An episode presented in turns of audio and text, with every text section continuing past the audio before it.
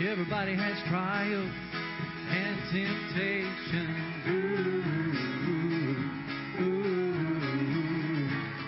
Everybody knows heartbreak, isolation. Ooh,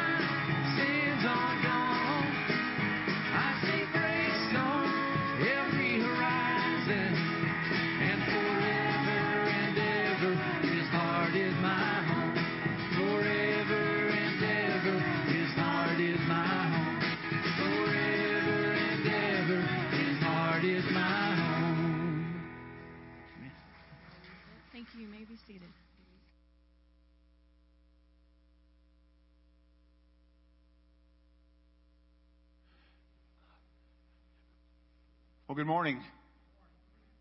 That's one of those songs that you um, you kind of anticipate at the end, just when you think it's going to end, that the drummer will just keep playing and they'll kick in and you just sing it over and over again. And it's always a good reminder to remind to remind ourselves of what a friend we do have in Jesus and the fact that He did come to be our Savior and separated us from the penalty and the power of of sin.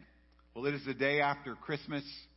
If your heads are bowing a little low, we'll attribute that to the fact that you may or may not have had Christmas dessert for breakfast, or maybe you had a little too much Christmas dessert yesterday, or maybe you're just adjusting to the time difference.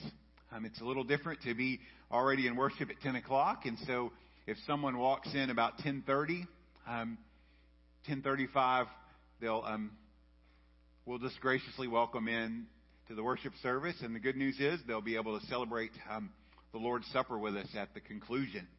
So it's good to have you this morning. It's great to see you. Um, this time between Christmas and New Year's is a is a time to recover, a time to reflect. We spend time with family and spend time with friends, and we also gather together in the name of the Lord. And so it's good to see you. Just um, I like to always point out that if um, you're visiting or if you're a member and have a question, just remember we have these little cards, little tan card called the Connect card, and you can share information with us. You can ask questions, or if you need a, to share a prayer request, just list that on the back and um, put that in the offering plate when we pass it around in a few moments. I just want to highlight a couple of things just so you know. The first of all, I just want us to take opportunity um, to celebrate that as of last Sunday, uh, we exceeded our goal for the Lottie Moon Christmas offering.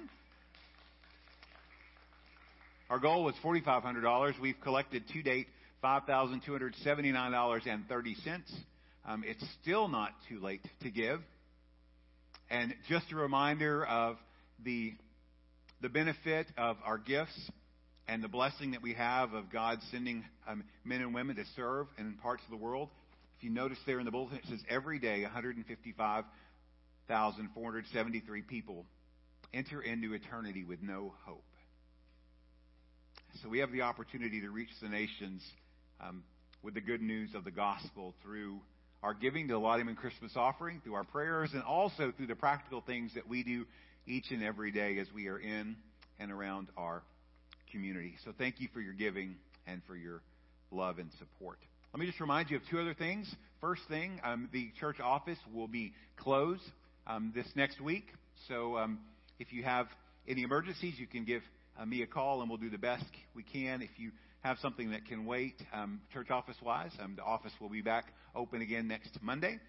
And also in connection with that, there will not be any Wednesday activities this week. So no 11 o'clock Bible study and no prayer meeting or, or youth meeting this week. So take that time to rest, recover, and spend that with your families. Um, I'd like for us to read this morning from the from John chapter 13. Um, it's the words of Jesus, Jesus speaking to his disciples. And we'll read verse 31 through 35, and then we'll take opportunity um, to pray together.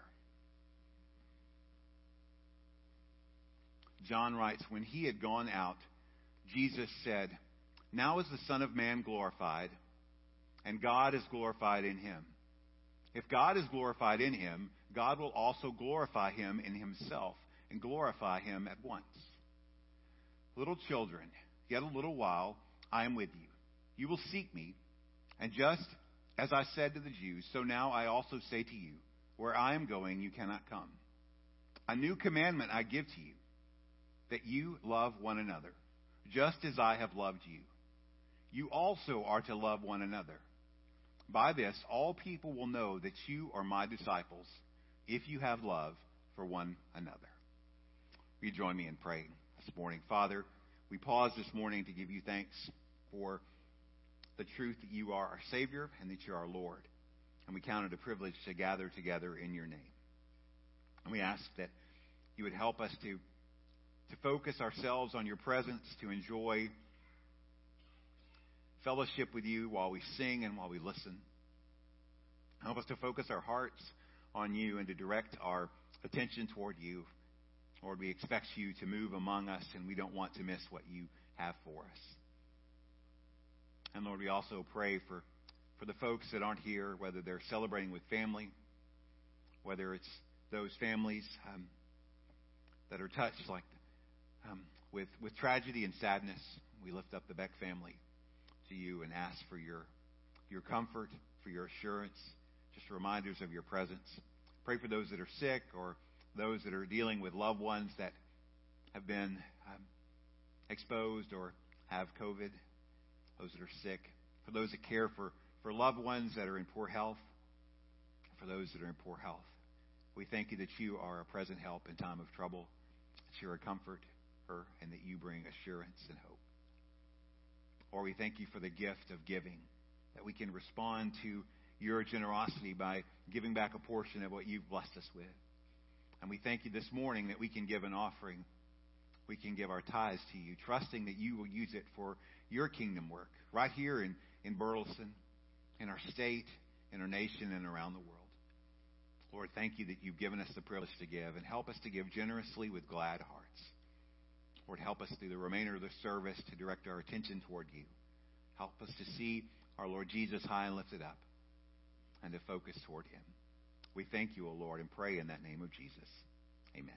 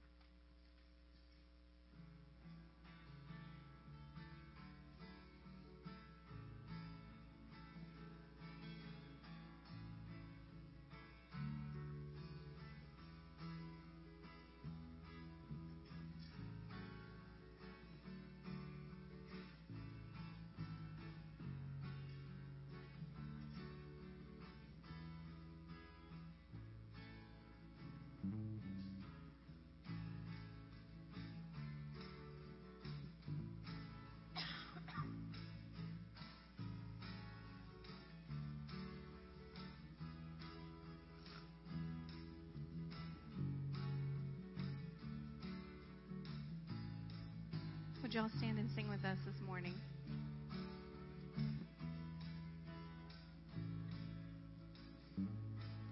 For God so loved the world that he gave his only Son. Whosoever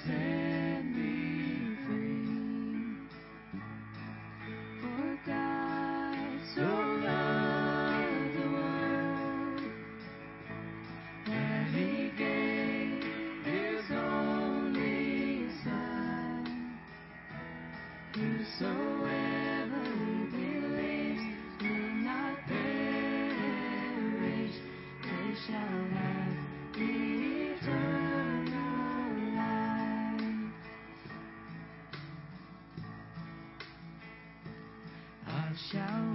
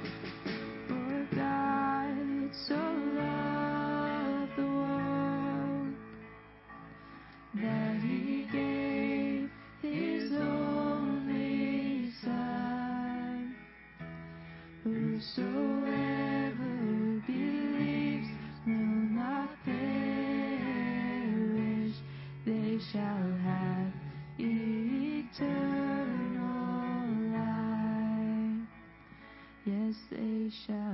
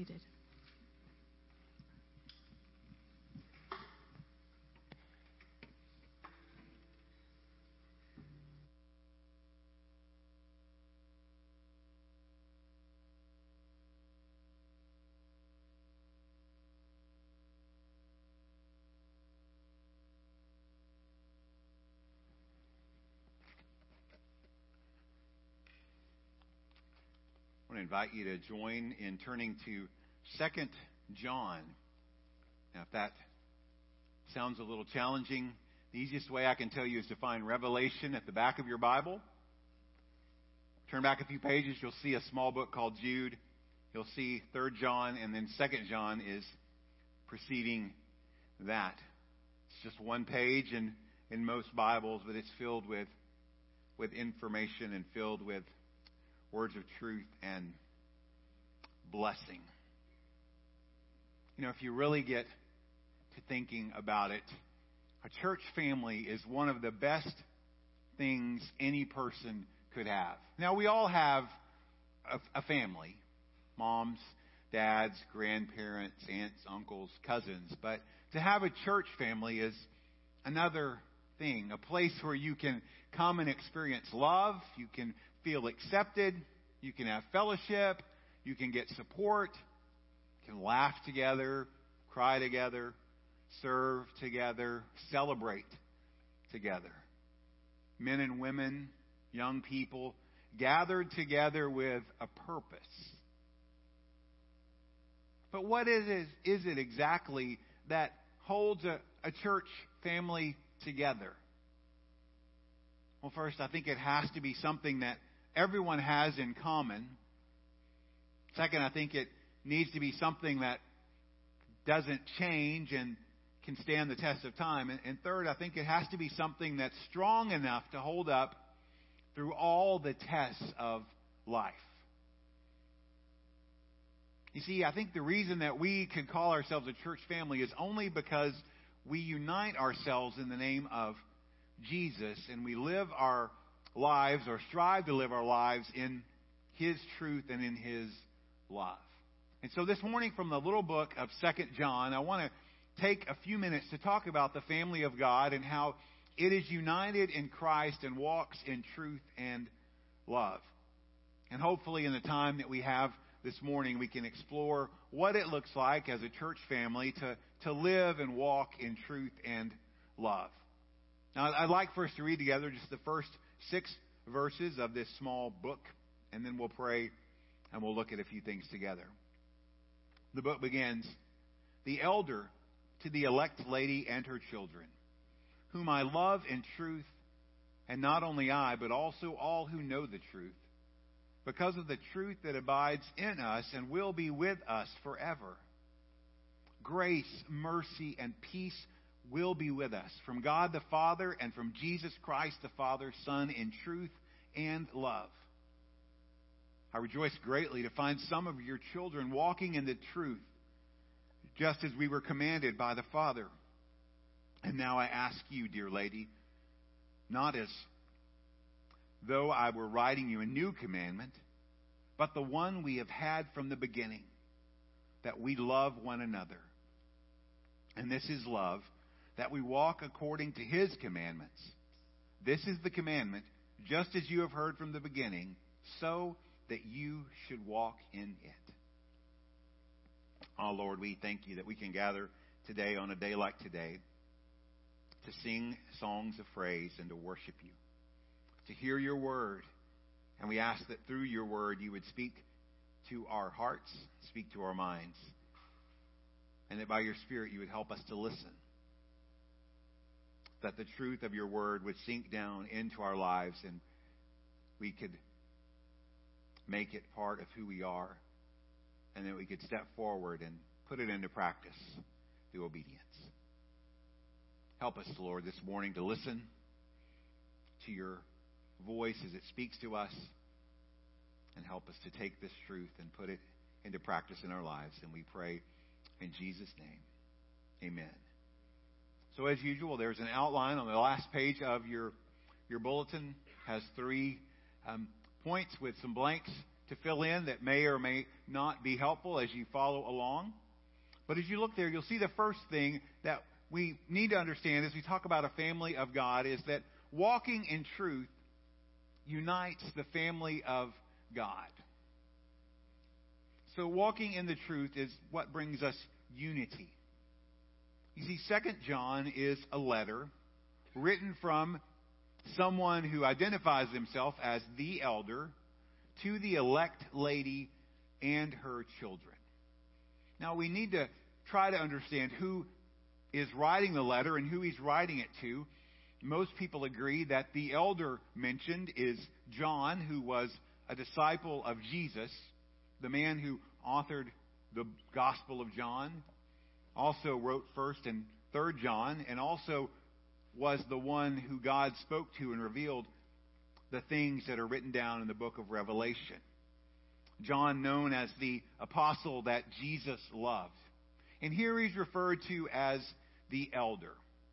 Now, that word elder can be a word of respect for an older person. It's also a title given to someone who pastors or oversees a church or group of churches. It's a term of respect, a term of endearment. And so we know that this man who identifies himself as the elder was likely well known. In fact, one commentator said that when John referred to himself as the elder, it was like saying, you know, the old man. Or like we would say, pastor or minister. And this elder John, this older man John, wrote a, wrote a letter to the elect lady. Now, some people think the elect lady could have been an actual Christian woman and her children, and it was a personal letter written to that lady. Most people and believe, and it's probably more likely that the term elect lady is used to describe a local church, and the children were the members. Now, some things that help us to understand that are the, the idea that when the word church is mentioned in the New Testament in Greek, it's always feminine.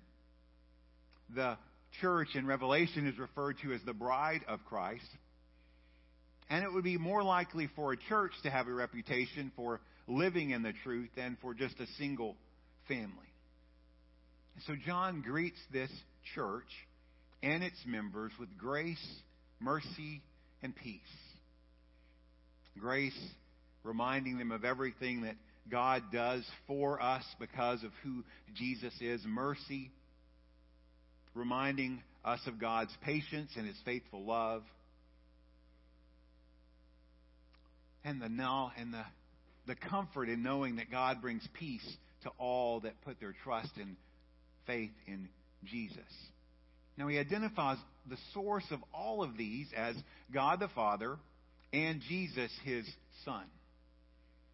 See, even from the very beginning, when the, the disciples wrote and taught, they understood that Jesus, who they had learned from and lived with, was the same as God the Father. They saw no distinction. So when Jesus would say to the disciples, I and the Father are one, that truth became known to them. And so they see this source as God the Father and Jesus. Now, through the book of really 1 John, 2 John, and 3 John, you have some themes that kind of run through the books truth and love. In fact, in the first in the four verses, four of the six verses we read today, truth is mentioned five times. Love is mentioned four times. We're reminded in the Bible that God is love. We're reminded that Jesus said, I am the truth. And wherever the church all enjoys true fellowship, truth and love are always present. And truth and love identify God's people. And it is part of what holds us together. So we need to understand truth and love are very important in these letters, but also there's a word that we need to consider, and that's the word walking. Now, when the Bible speaks about walking, most times it's more than using your legs to go from one place to another. It represents how we live our life day by day. And in the Christian life, how we walk needs to line up with the truth of God's Word. And so you'll see walking mentioned several times. So, what is it exactly that John and this church have in common that holds them together? You see the word the truth. Now, in the Bible, when you see the and truth together, when they appear one right after another, it most always reminds the reader of the truth that Jesus came in the flesh. We know that is the incarnation. Jesus came to be Emmanuel, God with us that Jesus died and rose again to bring redemption, that he ascended to heaven, and that he's coming again. That is the truth. Some people also refer to it as the gospel. It's interesting when you, you look around society and you find, you know, cult groups that call themselves Christian or other pseudo Christian groups. At some point, they always seem to challenge who this person Jesus is. Some will say he's just a man and he's not God. Others would say he's just God who appeared in spirit and is not a man. Or they'll say the crucifixion and the, the resurrection are just a myth, like all those other stories from history, and they're not truly fact. But the truth is that Jesus came to earth as a man. He lived a perfect life he was crucified on the cross. He died for our sins. He was buried and rose again to bring new life to those that believe in him. He ascended to heaven. He's seated at the Father's right hand, and praise the Lord, he's coming again. And this truth about Jesus connects Christians. And that truth goes beyond language, it goes beyond culture that brothers and sisters can be united in this truth no matter where they came from or who they are. In fact, it's the main reason we're here today. Well, some of you may be saying, no, I'm here because, you know, I, it's just what we do or I like the music. But no, the real reason is because we agree about the truth of who Jesus is. And I want you to look and see how John describes the impact of this truth, what this trust, truth does. In verse 1, he says, Believers know it by experience. So it's more than just knowledge in your head, more than facts. It's actually applied knowledge. And in verse 2, he says, It abides in us. It's a wonder that when you put your faith in Jesus, that his presence by the Holy Spirit remains in your transformed heart every day. It's not just Jesus, you know, beside us some of the time. It's Jesus in us. In verse 2, he reminds us that that truth is never going to stop being true. It will be with us forever. It's timeless. And then verse 4, believers walk in it. That a follower of Jesus is transformed. There's something different about our lives. We're filled with a joy and excitement that's from God and not from us, and that we look at things from a different perspective, a biblical perspective. We can see the tough moments of life and know, because God's word promises that all things work together for the good of those who love God and are called according to his purposes. And that truth changes how we live, or if you want to say it that way, how we walk. And John rejoiced in knowing that some of the members of this church were walking in the truth. Now, what does it look like when you and I walk in the truth today here in, in Burleson? Well, you know, I think we see God's grace enabling us to receive God's blessings and to extend grace to other people. Because we need God's mercy and we receive it every day. And then we enjoy a peace that we can't really explain, but we're so glad that we do, and we can just give all the credit to Jesus and say it's His work. And it's God's gift to us. It's free because God is gracious. And we remind, we read and we remind grace, mercy, and peace are found in Jesus. And when we walk in the truth, we enjoy the benefit of that. But he goes beyond that. We don't just walk in truth, we also walk in love. And walking in love identifies the family of God. So we're united in truth, but we're identified by our love. Now, do you remember when Jesus taught that you could tell what a tree is by its fruit? You know, fig trees grow figs, apple trees grow apples, olive trees grow olives. Christians produce this fruit of the Spirit. So a church, or more specific, a church member, is known by the way they act. Grounded in the truth and committed to love others, there will be a walk that will be noticeable. Walking in love and walking in truth. Now, John reminds us, and we need to know that that command to love was from the beginning.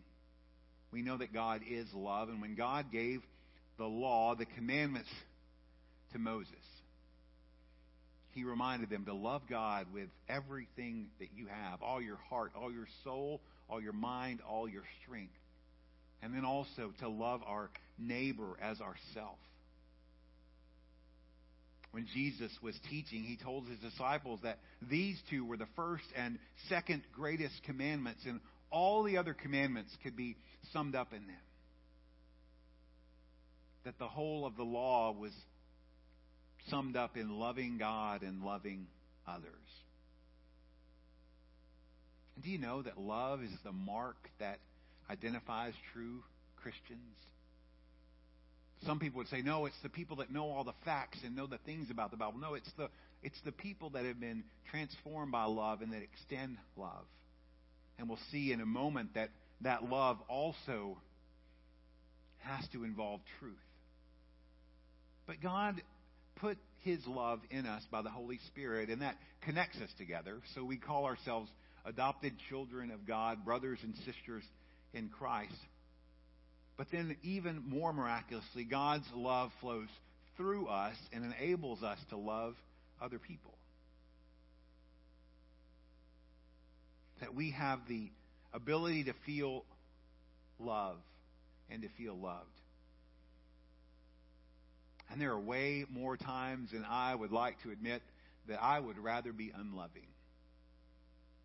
Because people don't know how to drive. They don't do things the way that I think they ought to. And things don't happen in the time frame that I think they should. And there's other times when I see people and I think they're unlovable. And you probably see them too. How can I love that person? What did they look what they did? Look how they act. But God's love in us, assuring us first that we are loved, even when we're unlovable, gives us the ability to feel love in our own lives and to extend love to people. Even when we would rather be unloving, we can love. Even when we see someone by our own mind's eye as unlovable, we can extend love, not love from us, but love from God. It's amazing to think about that. That God would give us that capacity. Otherwise, we would have a list of people that we like and people that we don't like. And we would live our lives according to that. But you see, love and truth are connected. You can't separate them from the other. There's some things in life you just have to have something to go with it. Unless you're finger painting in a children's class, if you're going to paint, you need a brush, whether you're an artist or a painter. If you have a lock, you need a key. If you're going to be an archer, you need both bow and arrow. And if you're going to have eggs, you have to have bacon. Um,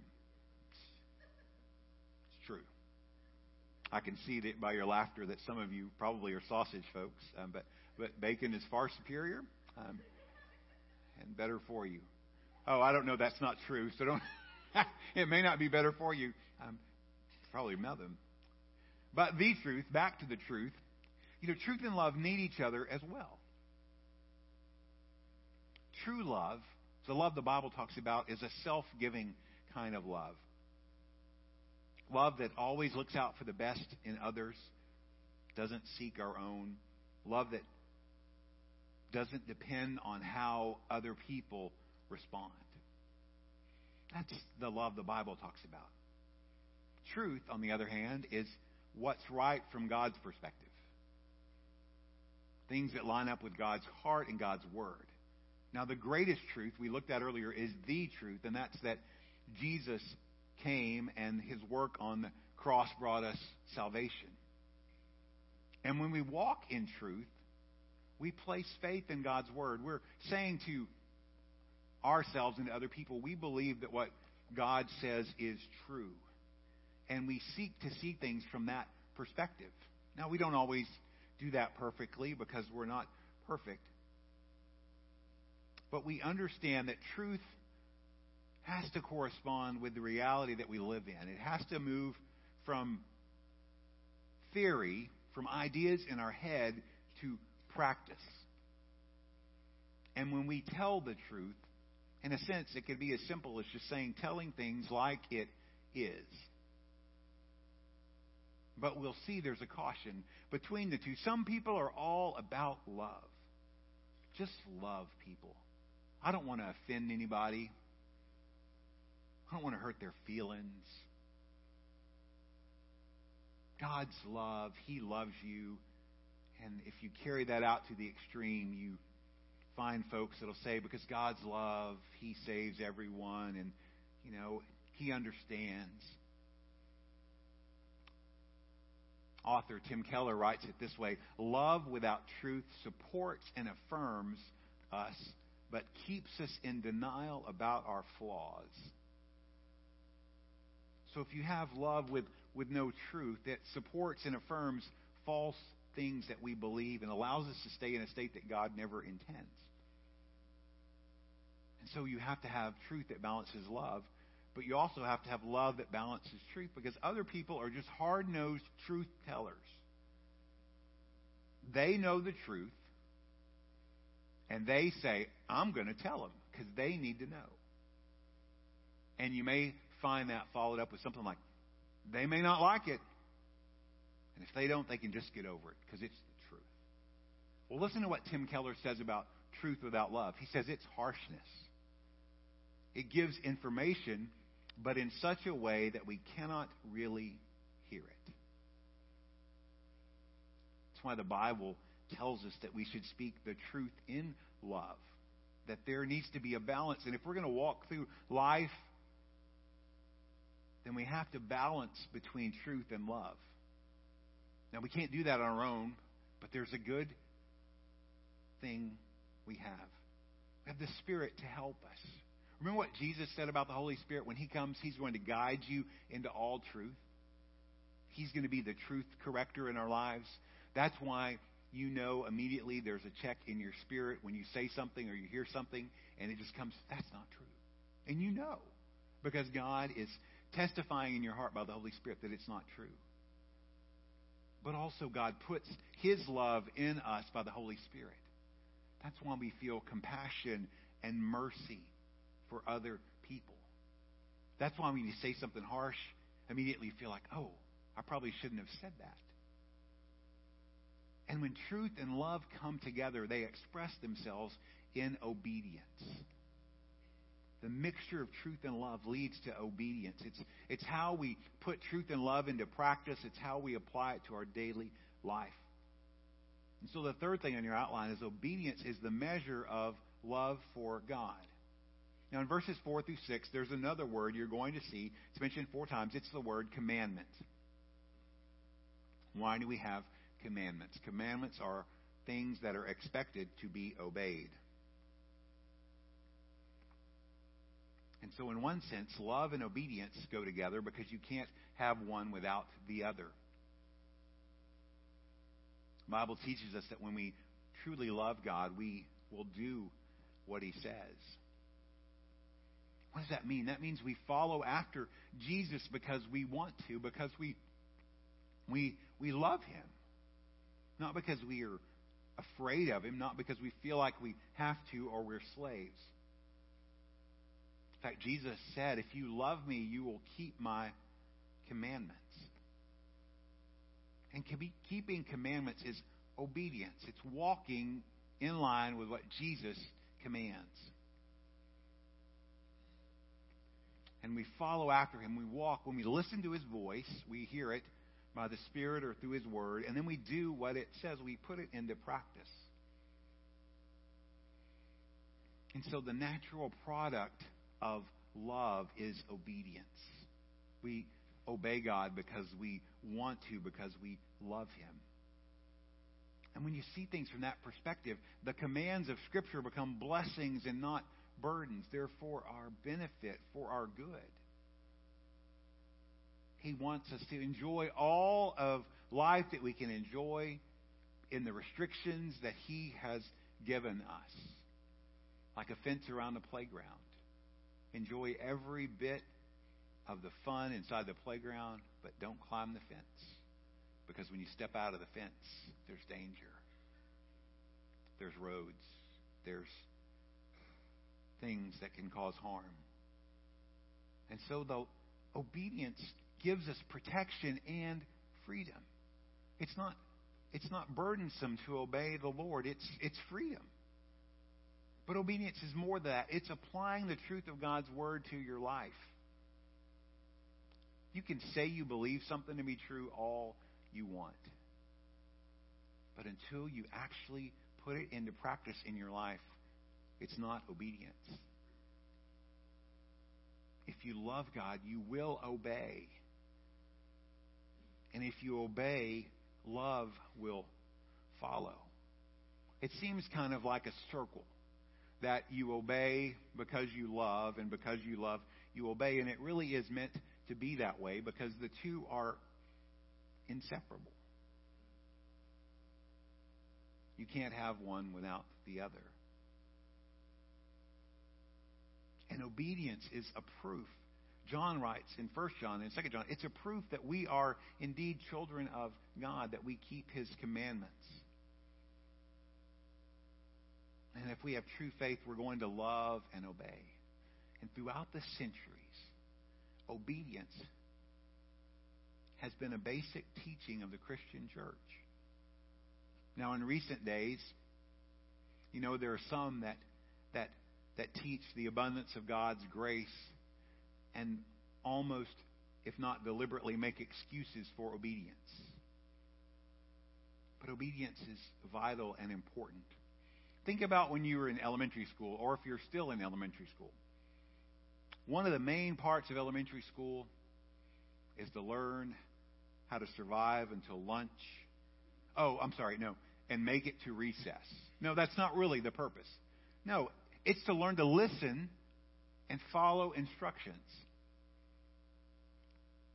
Later in your school career, the benefits of learning those basic lessons come into play that at a young age, if you learn to listen and follow instructions as you get into junior high and high school and into college and then even beyond that into the workforce, listening and following instructions is so important.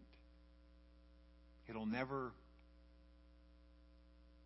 do you wrong. If you are a person that listens and follows instructions, you'll be a good employee, be a good servant, be a good student. But the same thing is true in our walk with, with Jesus, that we listen and we follow instructions. And as we're faithful in the little things of life, as we're obedient, God will lead us to opportunities to enjoy more joyful service, to greater things more opportunities to put truth and love into action and really to go on an adventure. But if you think about all the adventures that God led men and women on in the Bible, what did it start with? It started with obedience, didn't it? What did Abraham have to do? He had to obey God. He had to leave where he was from and go to another place. What did Gideon have to do when he was in that threshing floor? He had to obey and to listen to God. What did Ruth have to do? She had to obey and listen to God to enjoy the adventure of God's favor and the blessing of the kinsman redeemer Boaz. And what did our Lord Jesus do when he came and walked among men? He obeyed the Father perfectly, setting the example for us, but also dying for us that through his presence in our lives that we could live a life of obedience not because we're good enough but because he is now i probably don't have to tell you that 2020 and 2021 have been challenging for most people and for many churches in different ways it's forced us to focus on things that are most important. In some ways, I think God's teaching us to depend less upon ourselves and more upon Him. And it's motivated some people to get more serious about their faith and left other people wondering is it really worth it? But I truly do believe that 2022, that starts in less than a week, will be a time when God has great things in store for, for His church, for this church. Now, before Thanksgiving and before Christmas, you may not be able to remember that far back. So let me remind you, we talked about at our 25th anniversary, before and after, just about this idea of a vision of Christ's First Homes all across our community joining together to assist in God's work of rebuilding broken families and how that would start one person at a time. That as you and I are connected to Jesus, that God would set us apart for His purpose and as we commit to love and obedience, that one person in one home or one person in a neighborhood could have great influence for the kingdom. And how one home on one street in one neighborhood who said, We're going to serve the Lord that as they depend on the Spirit's power and their guidance, that that one home on one street could have an incredible impact in their neighborhood. And it starts with a family living in truth and love. But not just any family, it starts with the family of God. It starts with our church, united in Christ and walking in truth and love. So as we close out 2021, I want to give you just three questions to think about. First, am I united to Christ? Am I enjoying a relationship with Jesus? Or would I say I'm just a religious person? Am I walking in love and truth? A little deeper commitment question. And then, am I being obedient? Because remember, walking in truth and love only begins when we step forward in obedience. I want to read you some lines from a hymn written by Carolyn Gillette as we close and pray. Teach us, O Lord, your way to live. Serving your world means sacrifice Loving means we freely give. Sharing our goods, our skills, our lives make us a church that's bold and new, dying to self to live for you. Will you join me as we pray? Father, we thank you for your grace, your mercy, and your peace that is present with us by your Holy Spirit. We thank you that you are the giver of all good gifts and that your Son, Jesus, is our Savior. And as we close out this year and look forward to the next year, and we think about a vision of seeing homes where Jesus is first all across our community, we know that that means our lives must be transformed and our hearts must be ready. And so, Lord, this morning, we ask you to remind us of the truth. Show us the blessing of your love. And help us to honestly consider these questions. Am I united to Christ? Do I know him? Am I walking in love and truth? And am I obedient? as we reflect on those, Lord, help us to see that it's not because we're good enough. It's not because we can do that of ourselves, but it's because you've given us your Holy Spirit to help us along the way. And so, Lord, as we reflect, Lord, we ask and we make it a prayer, as the hymn we read says, that you would make us a church that's bold and new, dying to self, to live for you. We thank you, O Lord, and we pray that in Jesus' name. Amen. So, in the moments that we have, we're going to sing um, here, here briefly, and it's a time to, to reflect on those questions, that, to ask yourself, am I, am I truly united to Christ, or is that something I need to take care of today, to put my trust in Him, faith in Jesus? Am I being obedient to what God's telling me to do, or is there something that you know and you've been putting it off and you just need to step forward and do it? And could you say that you're walking in truth and love? And so I ask you, reflect on those as we sing. Also, we'll be celebrating the Lord's Supper in a few moments, and this will be a time that you could prepare your heart to ask the Lord to ready you to receive that as we fellowship together around the bread and the, and the juice. Or there may be a burden on your heart that you need to lift up before the throne. The altar here is open at the front on the steps. You can kneel where you are.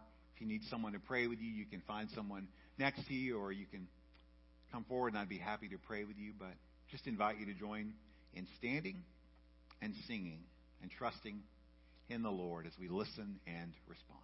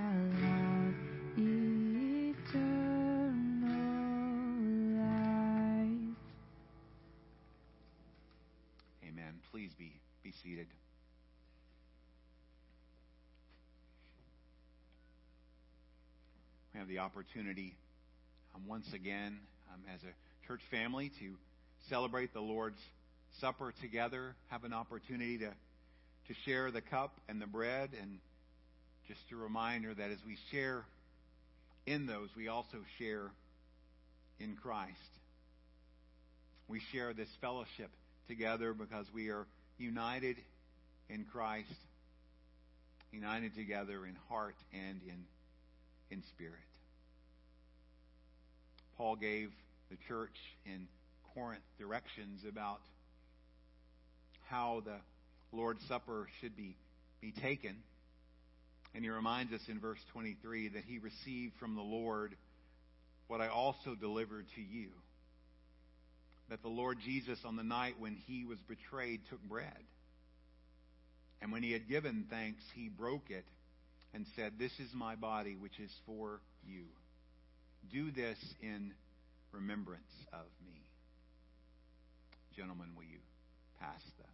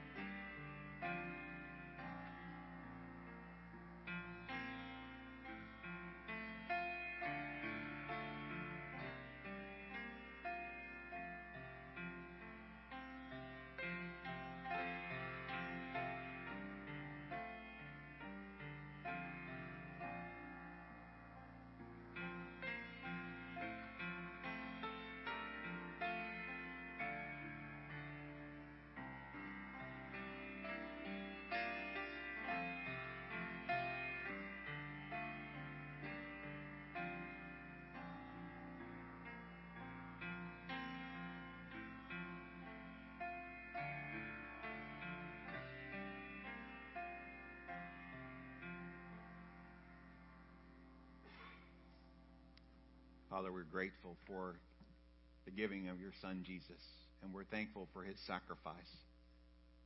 We're thankful that his body was broken for us, and that by his wounds we are healed. And we give thanks in Jesus' name. Amen. Jesus said, This is my body, which is for you. Do this in remembrance of me. You can eat the bread.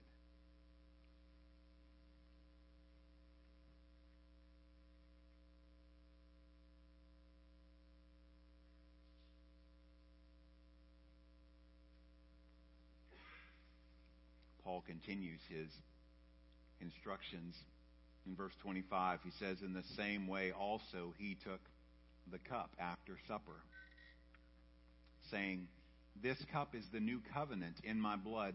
Do this as often as you drink it in remembrance of me. Father, we are grateful for the shedding of the blood of Jesus, the blood that brought us peace, the blood that cleanses, the blood that saves, the blood that protects. And we thank you for the great sacrifice that your body was broken and your blood was spilled, Lord Jesus, so that we could have life. And we offer ourselves to you as living sacrifices in Jesus' name. Amen. Jesus said, This cup is the new covenant in my blood. Do this as often as you drink it in remembrance of me. You may drink the cup.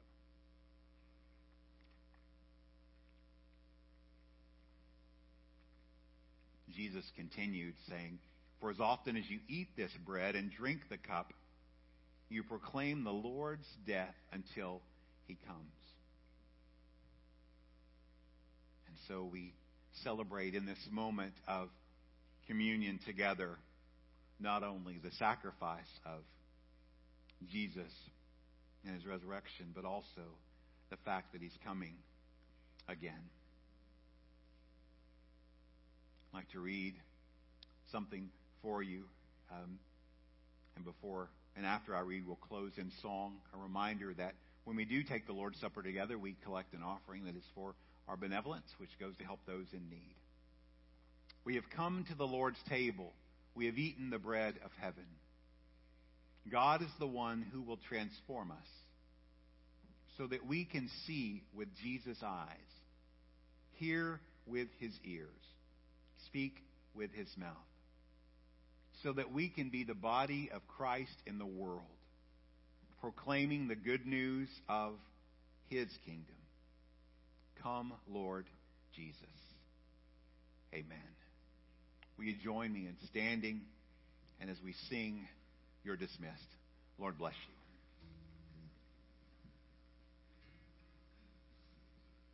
you. What a.